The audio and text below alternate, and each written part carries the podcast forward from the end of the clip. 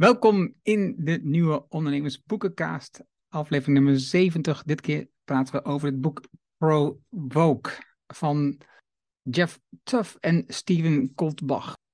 Als je de video kijkt, is er nu een beeld. En we zijn aan de ene kant Tom van der Lubbe. Welkom Tom. Hoi Erno. En aan de andere kant is Erno Halink. En het boek Provoke is geschreven door twee principals, zoals we dat zeggen, van Deloitte. Nou, Deloitte uh, ken je wel, een grote adviesorganisatie. En dat zie je in het boek wel een beetje terug. De stijl van Deloitte en de stijl van adviesgeven en de stijl van hoe het boek in elkaar zit. Het vorige boek wat ze hebben geschreven, Detonate. Why and How Corporations Must Blow Up, Best Practices to Survive. Tom heeft een beeld, ik heb het boek niet, maar er schijnt ook een bestseller te zijn geweest, een heel goed boek geweest te zijn. Ik heb het niet gelezen, dus Um, dit boek bestaat uit drie delen: Predictable Patterns, Principles of Provocation en Profiles of Provocateurs. Provocateurs. Provocateurs. Zoiets. Gelijk maar vooraf de inkoppen. We hebben een boek over gekregen, gestuurd via Amazon, van de uh, schrijvers. Dus dank je wel daarvoor. Thank you in English. Gelijk maar even de inkoppen. We hebben allebei eigenlijk deel 3 niet echt gelezen. En dan leg ik ook zo uit waarom. Ja, misschien nog even voor uh, disclosure, waar, uh, hoe we op dat boek gekomen zijn. Ze hebben ook een podcastserie, zijn ze gestart, de twee heren van Deloitte, samen met Thinkers 50, uh, Provocateurs. En daar ben ik gast geweest. Het was een heel leuk gesprek, we kunnen ook een linkje er misschien in zetten. en toen kwamen we te spreken op het boek, omdat namelijk de beide, of Joff zit daar, zat daarin, die zei van, oh ja, maar uh, daar gaat het over in het boek en daar gaat het over in het boek, et cetera. Toen dacht ik van, nou, dat is wel een leuk bruggetje. Uh, omdat dat, dat zien we daar ook wel terug aan de inhoud. Dat boek wat zij geschreven hebben is denk ik ook wel iets heel, wat heel belangrijk is en ook wat echt wel een probleem ook is in organisaties. Dus zo is dat boek bij ons op de lijst gekomen. Wat voor mij is, het, het boek is opgebouwd op een op een organisatie wat heel veel Anglo-Amerikaanse bedrijven adviseert. Je ziet in veel dingen terug dat veel van de dingen die zij doen gebaseerd is op een soort verticaal ingerichte organisatie. En, um, en ze werken bijna op C-level vaak. Dat zie je ook in de boeken terug. De dingen die ze beschrijven zitten op C-level niveau. Dus oftewel um, CEO's, um, CFO's en CMO's en weet dan wat. Dus dat, dat, en dat zie je overal terug. Dus het boek is interessant als je voor grote bedrijven die moeite hebben met uh, trends zien, ontwikkelingen in de tijd zien. En daar op tijd producten of oplossingen voor te bedenken om de markt, zeg maar, in de markt te blijven. En uh, met oplossingen dan iets te gaan doen, iets actie doen. En dat is eigenlijk, denk ik, het belangrijkste advies in dit boek is, ga iets doen. Doe iets gewoon en bij kleine bedrijven, waar ik van verwacht dat veel van de podcastluisteraars die werken niet bij supergrote bedrijven, maar bij kleine bedrijven, is dat eigenlijk al wat meer uh, normaal. De ondernemer doet vaak al iets. Misschien soms zelfs iets te veel. Dat, uh, waarbij hij heel hard dingen doet en de medewerkers niet meekomen of nog achterblijven. dus daar zal het ietsje anders zijn, maar er zitten zeker leerelementen in die je als klein ondernemer kunt gebruiken hierin. En ik denk dat dit is interessant om na te denken hoe je iets kunt doen. En, um, en daar komt bijvoorbeeld nog een aantal onderwerpen naar voren die we eerder besproken in andere boeken. En deel 2 is het meest interessante deel van het boek. Um, dat is mijn korte samenvatting. Tom, jij? Misschien nog even aanvullend. Ik denk dat je op zich wel gelijk hebt hoor, dat uh, kleine bedrijven zich misschien sneller aanpassen of sneller trends oppakken. Op bladzijde 8 en bladzijde 9 zegt hij in principe, het bestaat eigenlijk uh, elke keer, dus wat ze hier predictable patterns noemen, uh, gaat het op dezelfde manier mis. Eerst mis je de trend, dan ontken je hem, dan ga je hem pas analyseren. En dan reageer je eigenlijk te langzaam of te, ja, te defensief. En wat jij net zei is, we zitten veel minder in de, minder in de do-modus. Maar daar wordt dan eigenlijk te veel geanalyseerd in plaats van gewoon de eerste stap te zetten. En dat is iets wat ik overigens niet alleen maar van grote organisaties ken en zie, maar ook gewoon in, in de eigen organisatie zie. Dus wat dat betreft, misschien omdat we nu op dit moment, hè, we nemen de podcast op, op in november. En als ik bijvoorbeeld even afgelopen jaar bekijk en kijk hoe we er nu over praten, of er wel of geen recessie aankomt, Want als we heel eerlijk zijn, achteraf vanaf Q1, in ieder geval als scenario al hadden moeten zien, op basis van de oorlog in de Oekraïne en de gasleveranties vanuit uh, Rusland, dan kun je best zeggen van nou, welke ondernemer, groot of klein, heeft eigenlijk in kwartaal 1 scenario's doorgepland dat bijvoorbeeld de inflatie heel hard zou stijgen of de energiekosten heel hard zouden stijgen. Ik denk dat als je 100 bedrijven zou vragen, dat dat waarschijnlijk minder dan 5% is. En ik denk dat dat, dat dat betreft je eigenlijk best mag stellen dat voor klein en groot geldt. Dat we vaak te laat reageren en te weinig in scenario's denken. En te veel wel denken dat het allemaal wel gewoon lineair verder de goede kant op gaat en dat alles vanzelf loopt. Totdat dan een recessie of een negatief scenario in één keer, waar je mee geconfronteerd wordt, in één keer laat zien dat je eigenlijk helemaal niet zo goed voorbereid bent op die negatieve scenario's. Goed punt. Ja, ja ik ben heel erg uitgegaan in het boek. Um, en daar lezen we van ook dat je nadenkt over producten en oplossingen die bedenkt om de markt te bestormen, om je concurrenten voor te zijn. En heb niet zo erg gedacht aan het punt wat je nou naar voren brengt. Die scenario's die ons nu tussen aanhalingsquotes overkomen. Deel 1. Deel 1 uh, eh, heeft een drietal hoofdstukken. De eerste hoofdstuk is uh, Patterns of the Past. Oftewel, uh, trends beginnen vaak heel klein, worden daardoor ook vaak over het hoofd gezien door organisaties en door leiders. Het uitgangspunt is ook dat de leider verantwoordelijk is om keuze te maken over de volgende koers. Nou, dat, dat, heb ik net ook al over gezegd. En, um, en de kans is dat je dat als leider dat ook gewoon niet ziet. Hè. Uh, je mist hem volledig of je ontkent de trend. Zei net ook al. Je, je, je, je bent ervan overtuigd dat dat niet gebeurt. En als ze dan hem wel zien, dan gaan ze hem analyseren of overanalyseren zelfs. Dat je dus, hè, dus heb, je analyse, zeg je, oké, oké, de, de inflatie is wel hoog. Laten we nog even analyseren hoe hoog die zou kunnen worden. Laten we analyseren wat dat dan zou betekenen. In plaats van actie nemen, ga je nog verder analyseren.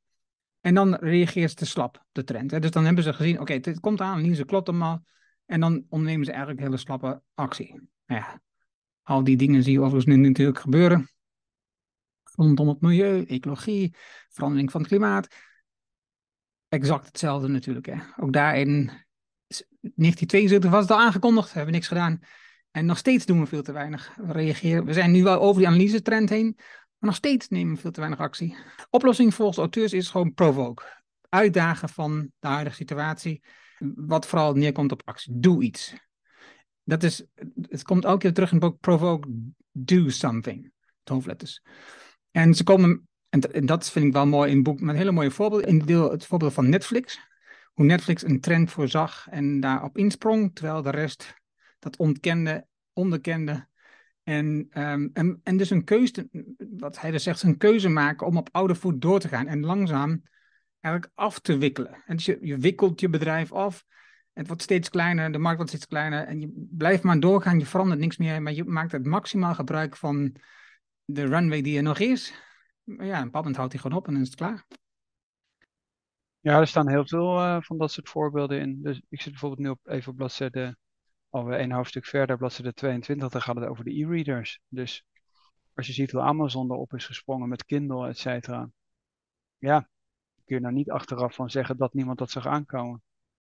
Nee, maar hij wel, en dat is wel mooi, ik volg uh, een Engelsman hierover, die hier fanatiek in is, of een Canadees stelsel, over de macht die Amazon heeft. Bijvoorbeeld als je, als je met audio uh, boeken, er is nu eigenlijk maar één partij als je een audioboek wilt publiceren waar je terecht kunt. Dat is Amazon. En niks anders. En daarmee raak je alle rechten ook kwijt. Je hebt geen enkel recht meer over op je, op je audiobestanden als auteur. En dat is, zij drijven het echt heel ver. En dat is natuurlijk precies wat ze willen. Dat, zo hebben ze ooit ingezet. In hoofdstuk 2 gaat het over de importance of the if versus the when. Dus eh, de vraag is dus, is die trend er? En dan gaat hij over naar wanneer. Wanneer gebeurt het precies? dus je hebt, ze hebben dan een plaatje getekend uh, in een soort diagram, waarbij in eerste instantie heb je zo'n uh, die heuvel opwaarts gaat en dan heb je nog steeds de vraag: gebeurt het? En dan heb je de omslagpunt aan de top en dan heb je wanneer gebeurt het precies? Nou, en dan is er geen houden meer aan, dan ga je met z'n allen naar beneden. En de vraag is dan ook eigenlijk, hebben ze het voorbeeld gegeven van dat mensen van de kabel afgaan. Hè? Dus dat je de kabel hebt zoals in huis die ervoor zorgt dat je televisie en internet en tv en zo thuis kwam, of uh, telefoon thuis kwam. En in het begin waren er natuurlijk een paar mensen die zeggen, ja, dat wil ik niet meer. Ik ga het allemaal zelf organiseren, dat gaat het niet meer doen met die En, het, ja, en toen was er een paar mensen in een paar, in een kleine doelgroep. En het werd steeds groter en steeds mensen zeggen, ja, ik knip die kabel gewoon door. Ik heb geen kabel meer nodig. Ik organiseer het allemaal wel via internet. Ik kijk wel via YouTube. Ik organiseer het wel met een, een, Chromecast of wat dan ook. En, ik, en, dus ik heb geen KPN, ik heb geen Ziggo, ik heb geen dingen meer nodig. Want ik red het gewoon zonder die kabel. Nou, dat is zo. En, en telkens van dit soort voorbeelden geeft wel een mooie, ja, kleurrijk verhaal voor mij in het boek, uh, wat je meeneemt. En dan heb je daarna personal patterns. En dan heb je het over biases, oftewel vooroordelen. Nou, wat zijn, wat zijn een aantal van die vooroordelen, Tom? Ja, dat is vanaf uh, bladzijde 34 is natuurlijk waar wij het ook al vaker over hebben gehad. En waar jij natuurlijk ook heel veel zelf over schrijft, of ook geschreven hebt. Dat je eigenlijk je eigen beslissingen moet analyseren. En dat je vooral je bewust moet zijn van je blinde vlekken of juist van de verkeerde beslissingsstructuren die erachter liggen, ook al zou de uitkomst positief zijn geweest. En dat is voor mensen nog steeds heel moeilijk om een verschil te maken tussen een goede uitkomst en een goede beslissing. Het een heeft met het ander helemaal niks te maken. En dat wordt hier uiteindelijk nog een keer uitgelegd. Alleen dat is natuurlijk waar ondernemers ook heel erg intrappen. Dat ze denken dat als het met een bedrijf heel goed gaat, dat het te wijten is aan hun eigen ongelooflijke uh, managementvaardigheden. En dat is natuurlijk gewoon helemaal niet zo. Ja, en als het slecht ligt aan de markt. Dus wat dat betreft is het natuurlijk zo dat daar, die biases die worden hier bijvoorbeeld uh, genoemd. En dan wordt er nog even gezegd: oké, als je natuurlijk ook nog in je eigen bubbel zit, uh, de echo chamber die social media heet, dan kijk je vooral naar de data die je eigen standpunt uh, bevestigen. Nou, ze kunnen wel even doorgaan. Dat is wat elke keer gebeurt. ja, en dan is het, wat je heel vaak hebt, is ook status quo. is natuurlijk gewenst. Als je afwijkt van de mening, dan is dat vervelend. Overconfidence noemt hij. Nou, ook een heel goed zijn we wat dat betreft allemaal hele goede voorbeelden van. Hè. We hebben in het verleden opgelost, dus we lossen het nu ook wel weer op. Dat zie je overigens ook op, op overheidsniveau. Hè. Toch maar blijven ontkennen dat er een recessie komt. Oh, die inflatie laten we vooral hopen dat die weer daalt. Dat is elke, we komen er wel uit, et cetera. Nee, het, het, scenario is niet van, hey, zou op een gegeven moment tot grote maatschappelijke onrust kunnen leiden als dat hier zo doorgaat. Of als in de combinatie van hoge inflatie elke hoge werkloosheid bijvoorbeeld bijkomt. Een heel ander scenario dan we wuiven het, we het weg. En wat ik eigenlijk het meest interessante vind, is dat is bladzijde 39 en dat is voor mij de kern van dat hoofdstuk. Dat is een citaat van Alfred Sloan, eh, waar die Sloan Management Universiteit naar benoemd is, om het maar even zo te, zeggen. Die, daar is een citaat, citaat wat helemaal beneden staat. Die, daar staat uh, over, over meetings. I propose we postpone further discussions of this matter until our next meeting to give ourselves time to develop this agreement. En dat vind ik een briljant citaat. En dat gaat verder. And perhaps gain understanding of what this decision is all about. Dus wat zegt, hij, wat zegt dat citaat? Dat je eigenlijk alleen maar een goede beslissing kunt nemen als je daarvoor disagreement hebt gehad. Als je, ik heb dat ook wel vaker genoemd in andere podcast uh, besprekingen. Als je het allemaal met elkaar eens bent, dan moet je daar niet heel erg blij van worden. Nee, dan moet je zeggen van, oh, dit is heel gevaarlijk, want er heeft geen inhoudelijke discussie plaatsgevonden. Dus je bent helemaal niet gechallenged of dat wat je met z'n allen eigenlijk denkt op dat moment wat het juist is, of dat überhaupt het geval is. dat is dat, dat idee van de advocaat van de duivel. En daar gaat hij dan in principe verder op in. Uh, en dat vind ik een van de meest interessante stukken van het hele boek. En wat ik ook nog interessant vond in dit stuk was een, een, voorstel om twee dingen te doen wanneer iemand met een idee of een trend komt. Hè. Dus je hebt, zoals jij zegt, hè, dus heb je dus het feit dat je zegt, oké, in Q1 zie je een scenario aankomen dat door de afhankelijkheid van het gas van Rusland met Duitsland, die combinatie, gaat Duitsland recessie, gaan wij ook een recessie. We zijn heel erg gekoppeld natuurlijk aan Duitsland wat dat betreft. Dan moet je dus op het moment dat je dat doet, moet je een paar dingen zeggen. Is het een hunch? Ben je mis, heb je misschien een bias? Dat zou die dan zijn. Of is het gebaseerd op data? Dus je moet dus jouw idee verantwoorden. Wat is de logica erachter? En dan moet je de HBD, zoals noemen het, um, niet, niet happy birthday, want dat staat HBD meestal voor in, het Engels. Maar dan moet je dus, is het een hunch, is het bias of is het based on data? En ik vond dat een hele goede um, techniek om ervoor te zorgen als iemand met een idee komt waar, in jou, zoals in jouw geval, dat je de rest van het team niet met je eens is dat je uitlegt waar komt dit idee eigenlijk vandaan en is het, ik heb een onderbuikgevoel, is het, ik heb een bias op dit vlak of ik heb het op data, kijk hier is de data, kijk daarna. Niet dat mensen dan in één keer omzwaaien, want dat is niet zo. Hoe meer data, hoe harder mensen misschien wel er tegenin gaan. Maar het helpt wel om dat wat recht te zetten in plaats van mensen gewoon gaan roepen. Het vierde hoofdstuk in dit deel is Expanding Peripheral Vision. En dat heeft er al een beetje mee te maken, net al zei. Omdat je dingen gaat uitleggen, gaat benaderen, opschrijven, gaat, gaat analyseren, maar niet overanalyseren. Wat ze doen is, breng diversiteit in in je organisatie. Wat je net al zei met die uitspraak van Sloan, is als iedereen het met je eens is, is dat waarschijnlijk niet zo goed teken. Ondertussen heb je dus een soort gezamenlijke visie ontwikkeld, eh, waardoor je niet echt met elkaar in discussie komt. Want in een dialoog, in de discussies, in gesprekken ontstaat de meeste nieuwe inzichten. Niet als je allemaal hetzelfde denkt.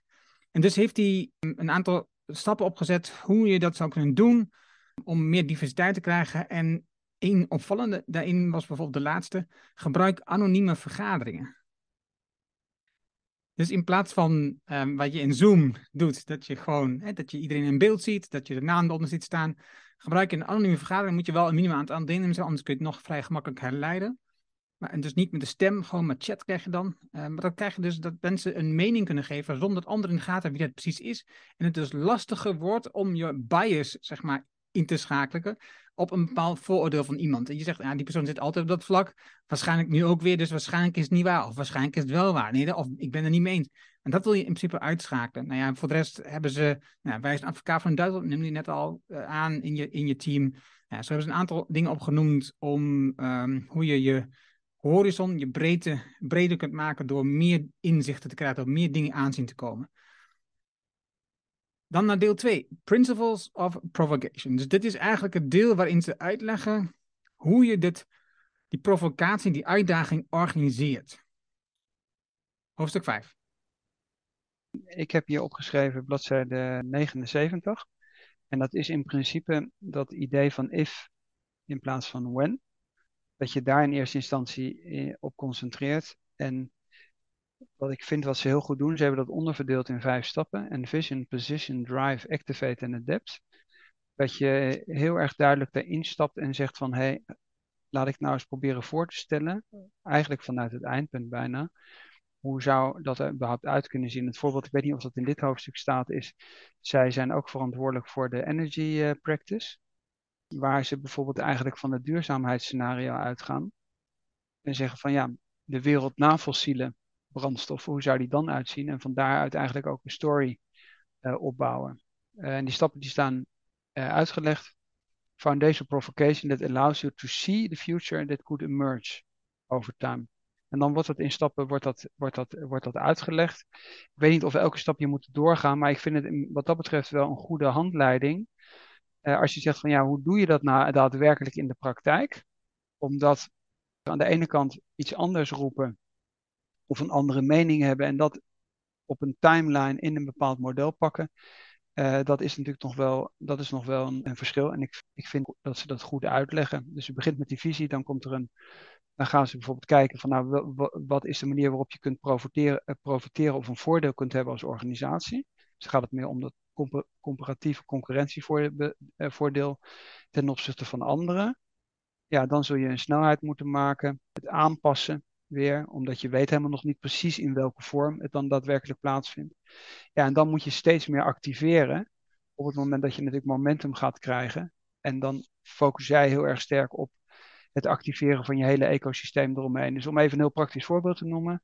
Als Shell bijvoorbeeld in de jaren 70 waren zij een van de allereerste. Als zij die duurzame toekomst hadden in een soort visie hadden verpakt en ze hadden daar tijdig op ingezet, dan waren zij nu de grote leidende leidend energieconcern geweest, maar niet, niet, ze waren niet blijven hangen in die fossiele hoek, waar ze op een gegeven moment helemaal niet meer uitkomen, ook omdat ze gewoon uiteindelijk gewoon te laat zijn en daardoor ook helemaal niet meer geloofwaardig zijn. Ik vind dat het goed uit wordt gelegd. Ja, bij hoofdstuk 6, het gaat over envisioning the seeing the future. En daar komt dat onder de scenario planning naar voren, waar we het al vaak over gehad hebben. Het boek van Shell, waarbij het ook over dit dingen gaat. En Shell hebben ook dat het een van de eerste organisaties die um, scenario planning naar voren is gekomen. En vooral ook wat ik altijd interessant vind als ik de scenario planning heb, is dus de oefeningen die je doet. Om ook die scenario als een soort spelvorm in je organisatie in te brengen, zodat je als het, als het op je afkomt, dat je het ook werkelijk ziet gebeuren. Dat je, hè, want veel mensen, zoals jij ziet dan uh, die recessie aankomen. De meeste mensen zien het gewoon echt niet. Die hebben geen idee. En dus door in een spelvorm die verschillende scenario's uit te beelden en met elkaar te organiseren, ehm, wordt het inzichtelijker en kun je het eerder zien aankomen. En dat ik, vind, ik vind dat een mooi. Ik vond het andere, bij hoofdstuk 7 gaat het over, hè, zit je in de of-fase, dus gebeurt het ja of, of nee, dan kun je drie dingen, je positioneer jezelf op de juiste plek, um, frame een experiment, dus organiseer experiment, en test op het ontwerpen van die experimenten. En daar vond ik het voorbeeld van, ik kende het niet, maar ik vond het super mooi om te lezen. Zuora, eh, ik hoop dat ik het goed uitspreek, zij hebben ingezet op de abonnementenmarkt. Al heel vroeg. Zij zagen dus de abonnementenmarkt ontstaan en eh, zaten nog in die if-fase. Is het, gaat het werkelijk gebeuren? Dat weet ik niet zeker. Maar we, we gaan onszelf in ieder geval positioneren op, de, op die trend. En dat hebben ze op een bepaalde manier gedaan. Ze hebben bijvoorbeeld contact gezocht met journalisten, daar heel vaak over gesproken. Wat jij nu heel veel doet met journalisten bijvoorbeeld. Hè? En dan eh, over, zelf over bloggen, dat je zelf heel erg schrijft over. Dan nieuwsbrieven uitgeeft, dus e-mails versturen mensen over de dingen die je al schrijft, die journalisten over hebt geschreven. Dan een podcast opstarten. Ze hebben een woords georganiseerd rondom um, abonnementsvormen. En uiteindelijk hebben ze ook een boek overgeschreven op abonnementenmodellen. Waardoor de hele markt langzaamaan zeg maar, van overtuigd is dat die trend klopt, dat die trend er werkelijk is. En, en ondertussen weten we niet anders. En ze, hebben dat, ze, hadden eigenlijk niet, ze zitten niet aan de voorkant van abonnementen, ze zitten aan de achterkant hoe die bedrijven die abonnementen organiseren. Dus ze zijn niet een bedrijf wat zelf abonnementen verkoopt. Nee, zij zijn ervoor dat ze zorgen dat die bedrijven die abonnementen kunnen, kunnen afrekenen met jou als klant. En ze zitten eigenlijk helemaal in de kern, in het onderste elementje zitten zij dat product te organiseren. Nou, ik, ik vond dat super gaaf om te lezen. En bij Drive en Adapt, dan ga je dus, dan neem je controle over het geheel. Uh, je ziet de verandering op je afkomen, maar je laat het niet gebeuren. Je pakt de controle op dat moment. Je, je, je, vervangt, je verplaatst eigenlijk van de passagiersstoel naar de bestuurdersstoel. Je neemt controle op het geheel. En daarin zie je het voorbeeld met GM. Ehm, ooit, ooit een van die oprichters die had zelf zeg maar, een bedrijf wat um, koets en wagen had. Ik kan je niet voorstellen, nog, maar dat was dus zo. En die, die heeft gezegd, nou, dit, dit wordt anders, we moeten dit anders gaan organiseren. Die automobielen, dat gaat het echt worden. Maar we moeten die bedrijven groeperen. Nou, dat was een mooi verhaal. En de andere verhaal, ook super natuurlijk heel actueel, Tencent met WeChat. Echt niet normaal hoe hard dat bedrijf gegroeid is door gewoon de controle te pakken op dat proces. Een hulpmiddel hierbij uh, is wat ik dan, jij noemde net van, die, van Sloan is hier van Andy Grove. Die in Intel, bij als, hij was de CEO van Intel in 1980. Intel op dat moment top of the bill voor chips. Ik weet nog, in die periode werkte ik echt heel veel in die wereld. Hij zei tegen de board, tegen het C-niveau, zei hij, als wij zouden ontslagen door de raad van bestuur en ze zouden morgen een nieuwe CEO aantrekken, wat zou zij dan doen, die nieuwe CEO? Dat was de vraag die hij stelde. En dan betekent dat dat je alle ballast, alle historische en emotionele ballast die je bij hebt, op het bord flikkert, want die persoon heeft die ballast niet. En die begint gewoon van vooraf aan. Wat zou je dan doen? Is niet eenvoudig, maar ik denk dat dat een hele goede vraag is om jezelf en je team scherp te maken. Wat als wij worden ontslagen, door wie dan ook, en er komt morgen een nieuwe ondernemer, een nieuwe directeur hier, wat zou die dan anders gaan doen? Dus ik vond het een fantastische verhaal. Ja, en het interessante is natuurlijk ook dat het eerste antwoord van hem, hè, dus van de oprichter, hè, want die Andy Groove, die vraagt die Gordon Moore dat, die bekend is geworden door die, uh, elke keer door het halveren van die prijzen en die capaciteit van die chips. He would get us out of memories. Hè, en, dan, en dan zegt hij van ja, why shouldn't you and I just walk out of the door, come back and do it ourselves? Stuk, uh, ook de manier waarop het allemaal opgeschreven wordt, is uh, leest, uh, leest lekker weg. en dan staat er ja, luckily for Intel, Andy Groove en Gordon Moore are true provocateurs. En die hebben zich in principe, eigenlijk is het, eigenlijk in Nederland zou je zeggen heruitvinden. Ben je in staat je eigenlijk opnieuw uit te vinden? En te zeggen van nou, als we opnieuw nu zouden starten, of als we opnieuw die markt in zouden gaan, hoe zouden we het doen? Zouden we dan weer met mainframe computers beginnen of met hele kleine? Weet niet of we het boek besproken hebben over, uh, over innovation. Wordt ook heel kort wordt er, uh, wordt het aangehaald.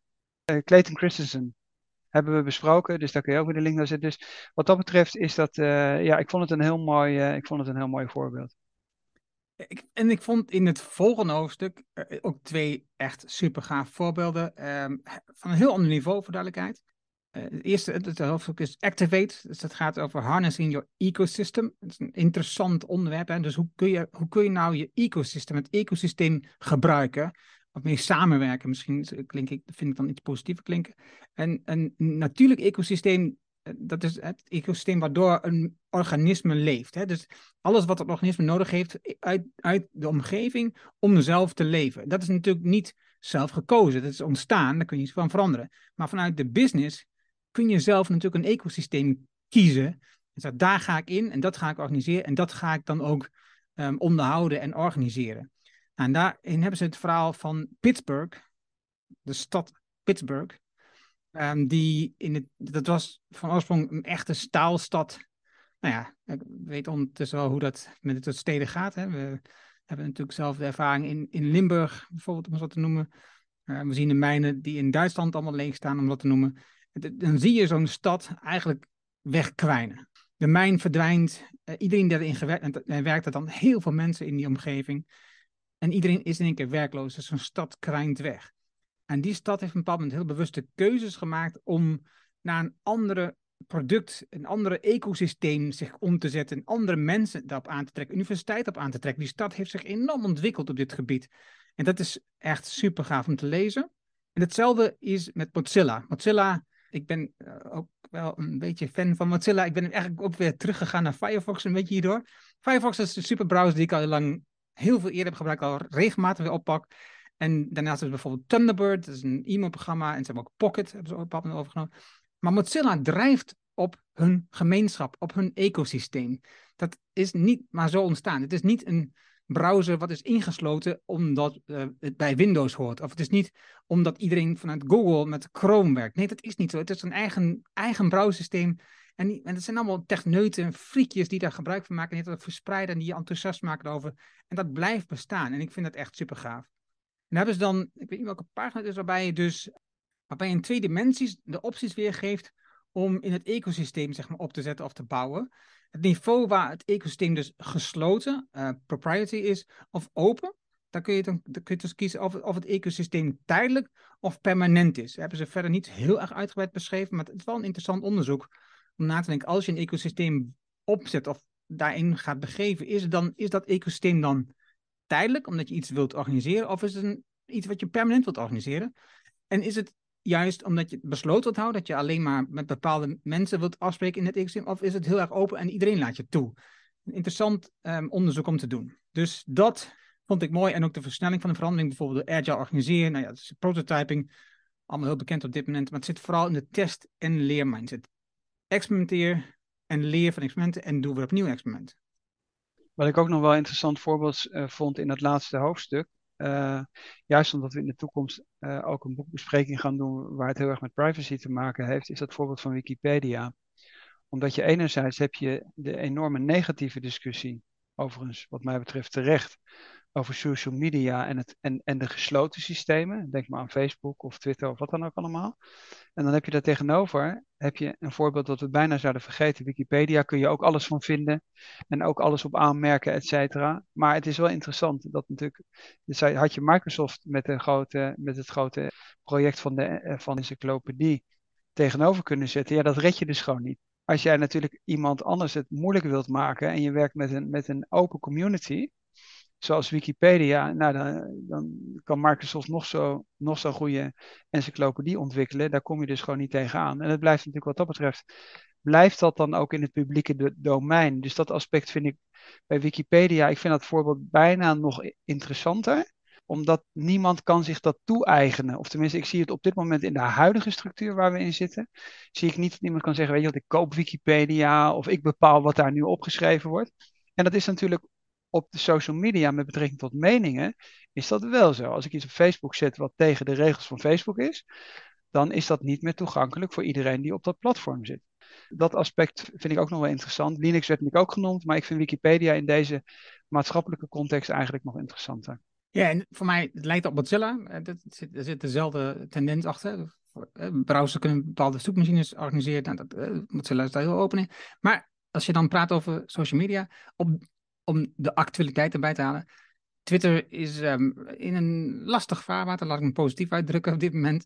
En daar ontstaat Mastodon populariteit op. Mastodon is al een platform wat al een aantal jaar bestaat, helemaal decentraal georganiseerd. Met allemaal vrijwilligers, met allemaal verschillende servers. Kun je ook niet opkopen. Je kan niet Mastodon opkopen, want het is niet van één persoon. Het zijn allemaal decentrale servers. En door zeg maar, wat er nu met Twitter gebeurt, de aanwas van mensen op, Mastodon is uh, nou, redelijk groot. Dit is mooi om op zo'n ontstaansniveau die discussies daar mee te maken en te ontdekken en, en te experimenteren met zo'n met zo'n platform, vind ik. Dus ik doe dat dan ook met plezier, dat soort dingetjes. Oké, deel 3. Profiles of Provocateurs. Er zijn drie profielen. Deborah Bial, Ryan Gravel en Valerie Eric Rainford. Deborah is vooral het verhaal over een, een possie. Ze heeft een possie, dus, dat is een, een troep, zeg maar, een bende. Een troep van mensen, moet verduidelijken. Dus niet rotzooi, maar een troep van mensen. Die ze organiseert en die ze samenbrengt. En dat gaat dan over leadership en het gaat over opleiding. En bij um, Ryan Gravel gaat het over de stad Atlanta bijvoorbeeld, om die leefbaar te maken. Minder auto's heeft gereisd, komt hij in Parijs terecht, ziet hij dat ze daar heel anders met verkeer omgaan, met auto's omgaan. En wil dat naar Atlanta brengen. Minder auto's, meer openbaar vervoer, meer fietsen, meer lopen. Goed voor de gezondheid, goed voor de mensen, goed voor de gemeenschap. En wat, wat mij opvalt in deze drie profielen, ze zijn best uitgebreid. Ze zijn uit, het zijn allemaal mensen die de auteurs beide kennen. Het zijn uitgebreid beschreven. Maar die mensen die zeggen mij en jou, Tom, niks. De voorbeeld die ze schetsen, zegt mij ook niks.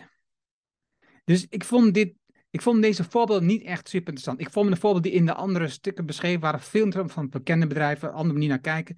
Ik vond deze voorbeeld niet zo interessant. En ik denk dat ik hem drie keer stond te lezen om te denken, oké, dit is toch wel een leuk voorbeeld, maar daar houdt het mee op. En dat heeft er denk ik mee te maken omdat de voorbeelden gewoon niet zo bekend zijn en ons in Nederland ook eigenlijk nauwelijks raken. Dat is een beetje over wat ik over drie, deel 3 had. Ik had meer het idee dat de, die drie laatste profielen, en ik heb daar echt even heel snel doorheen gelezen, zitten heel erg aan de maatschappelijke kant. Terwijl nou juist toch wel in het boek zelf het veel meer een klassiek business boek is. Dus ik weet niet of het alleen maar mee te maken heeft dat we de voorbeelden niet kennen. Dat kan best zijn hoor. Dat als, ik noem wat, als het over Steve Jobs of Bezos gaat, dat je onmiddellijk denkt, oh dan moet ik, uh, of Elon Musk, moeten we even doorlezen. Ik ben wel benieuwd. Uh, want we vinden we ook allemaal wat van en we kunnen ons er allemaal wat onder voorstellen. Maar ik had ook een beetje het idee dat, dat voorbeeld had ik wel met dat energievoorbeeld. Waar je heel concreet begrijpt, oké, als je nou zo'n hele grote energieclub zou kunnen draaien naar duurzaam en je doet dat tijdig, dan heeft dat een maatschappelijke context en dat heeft een business context. Omdat als je kijkt naar de orde van grootte van Shell, dat is natuurlijk immens groot.